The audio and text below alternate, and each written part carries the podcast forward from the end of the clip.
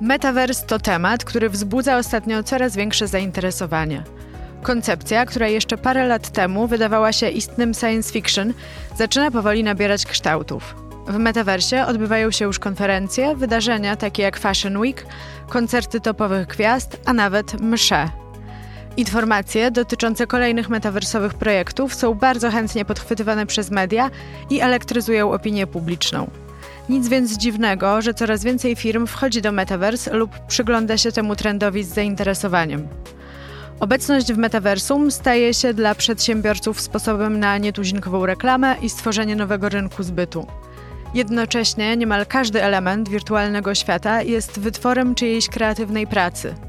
W metaversie nic nie jest naturalne, nie ma tam żywiołów, surowców, fauny ani flory. Nie będzie zatem przesadą stwierdzenie, że metaverse to świat wypełniony po brzegi własnością intelektualną.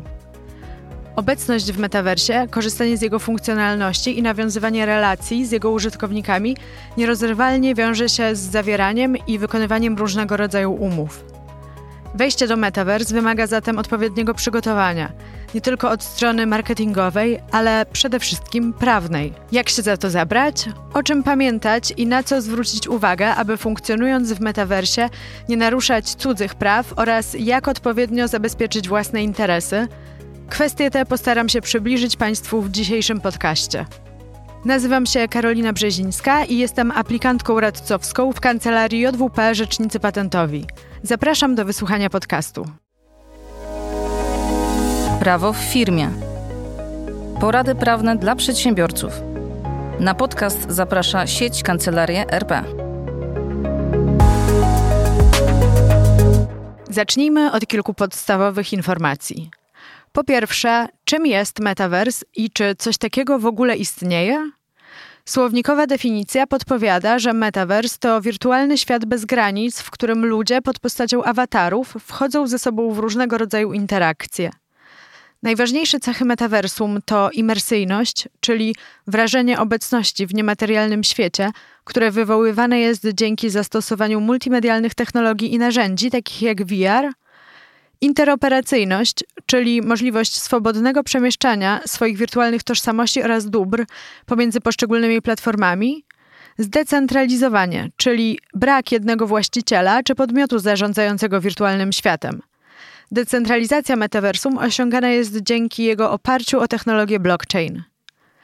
Istotną cechą metaversum jest także możliwość twórczego zaangażowania użytkowników oraz dokonywania przez nich obrotu cyfrowymi dobrami.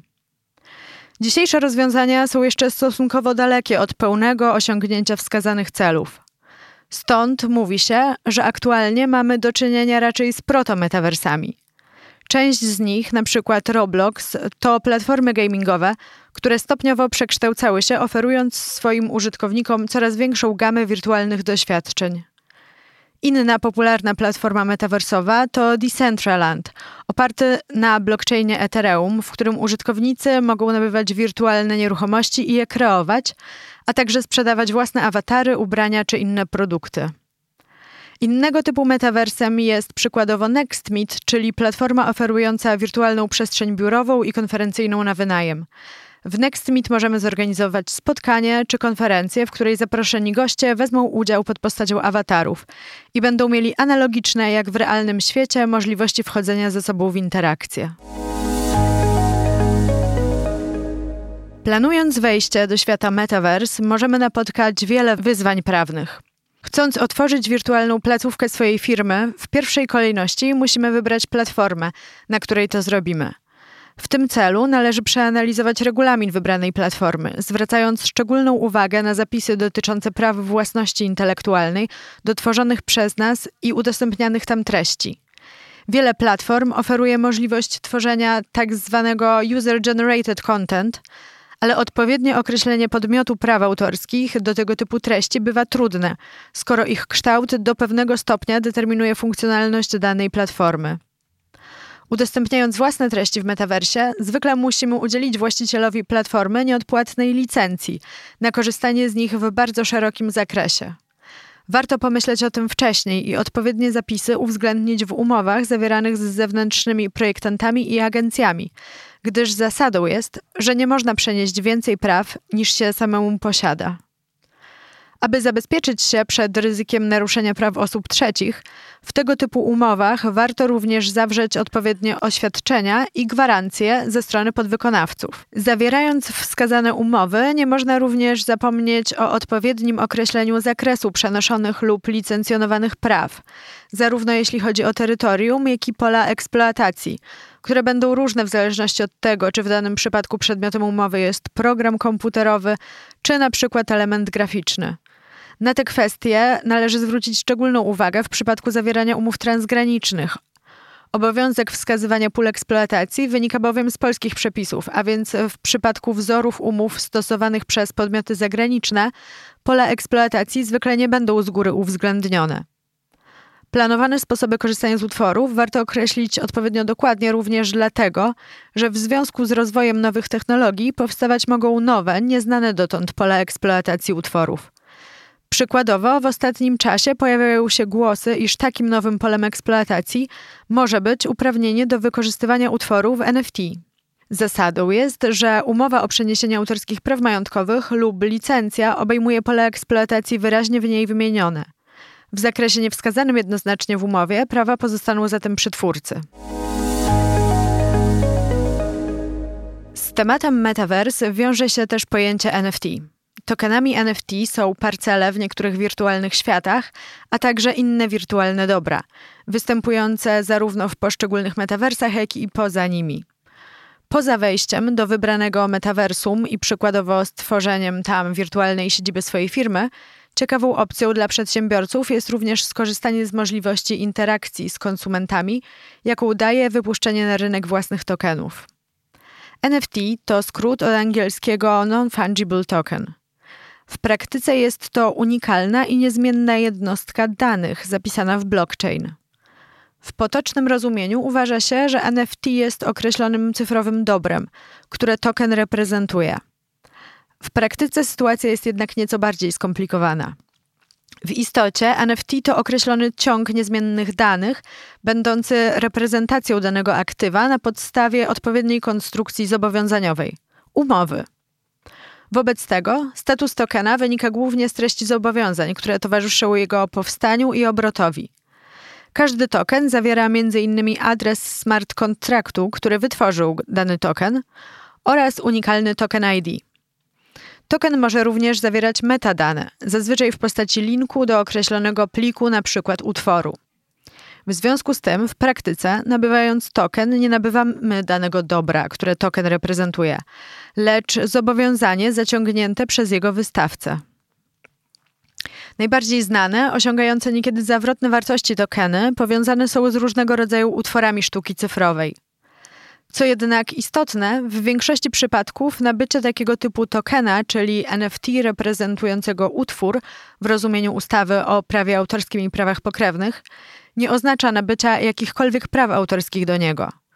Nie jest zatem powiedziane, że kupując token na pewno nabywamy prawo do publicznego udostępnienia utworu w internecie, na przykład wprowadzonej przez nas w metaversie wirtualnej galerii sztuki.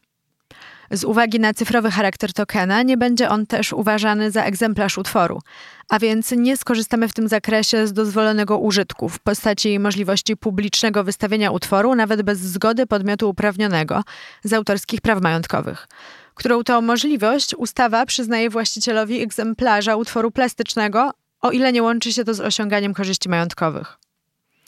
Wobec tego, planując stworzenie własnego NFT, ważne będzie właśnie odpowiednie zaprojektowanie zawartych w nim metadanych. Możemy zapisać w nich chociażby licencję upoważniającą właściciela tokena do korzystania z utworu w określony sposób.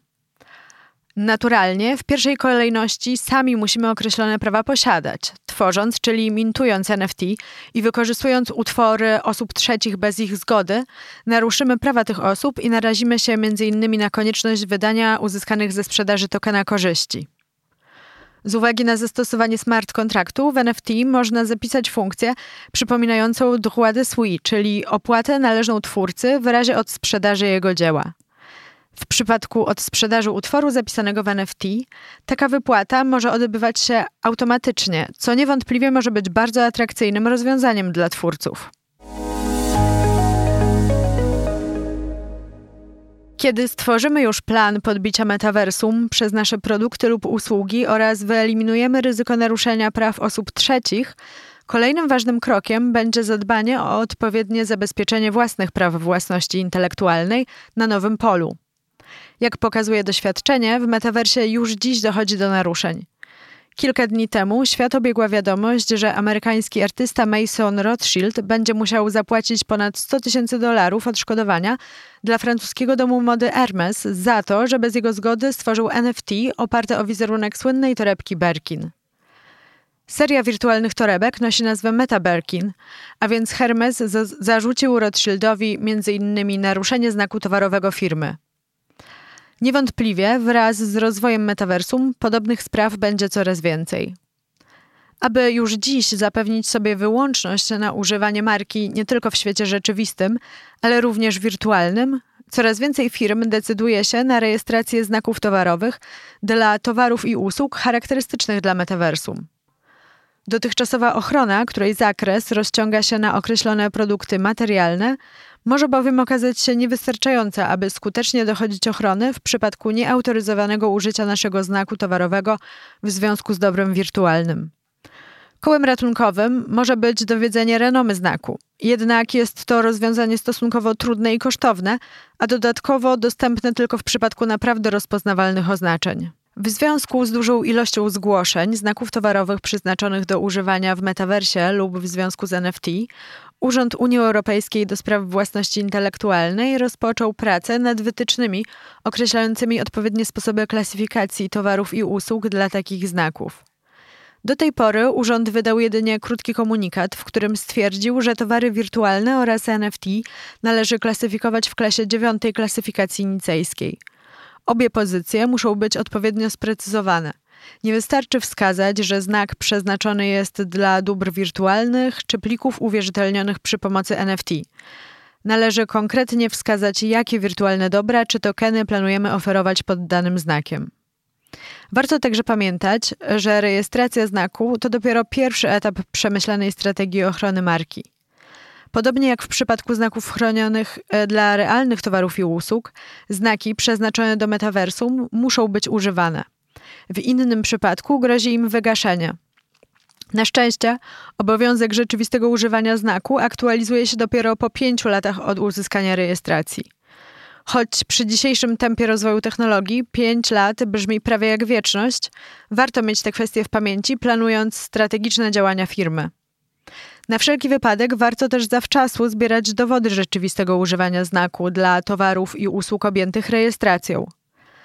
Czas pokaże, czy za parę lat w trakcie rozprawy sędzia lub ekspert w urzędzie nałoży okulary VR i bezpośrednio zwiedzi nasze miasteczko w metaversie. Na ten moment bezpiecznie jednak zostać przy może oldschoolowych, ale jak na razie wystarczających wydrukach do PDF.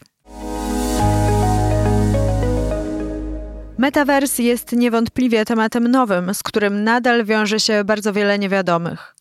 Zdążyliśmy już jednak przyzwyczaić się do tego, że prawo często pozostaje w tyle za rozwojem technologii.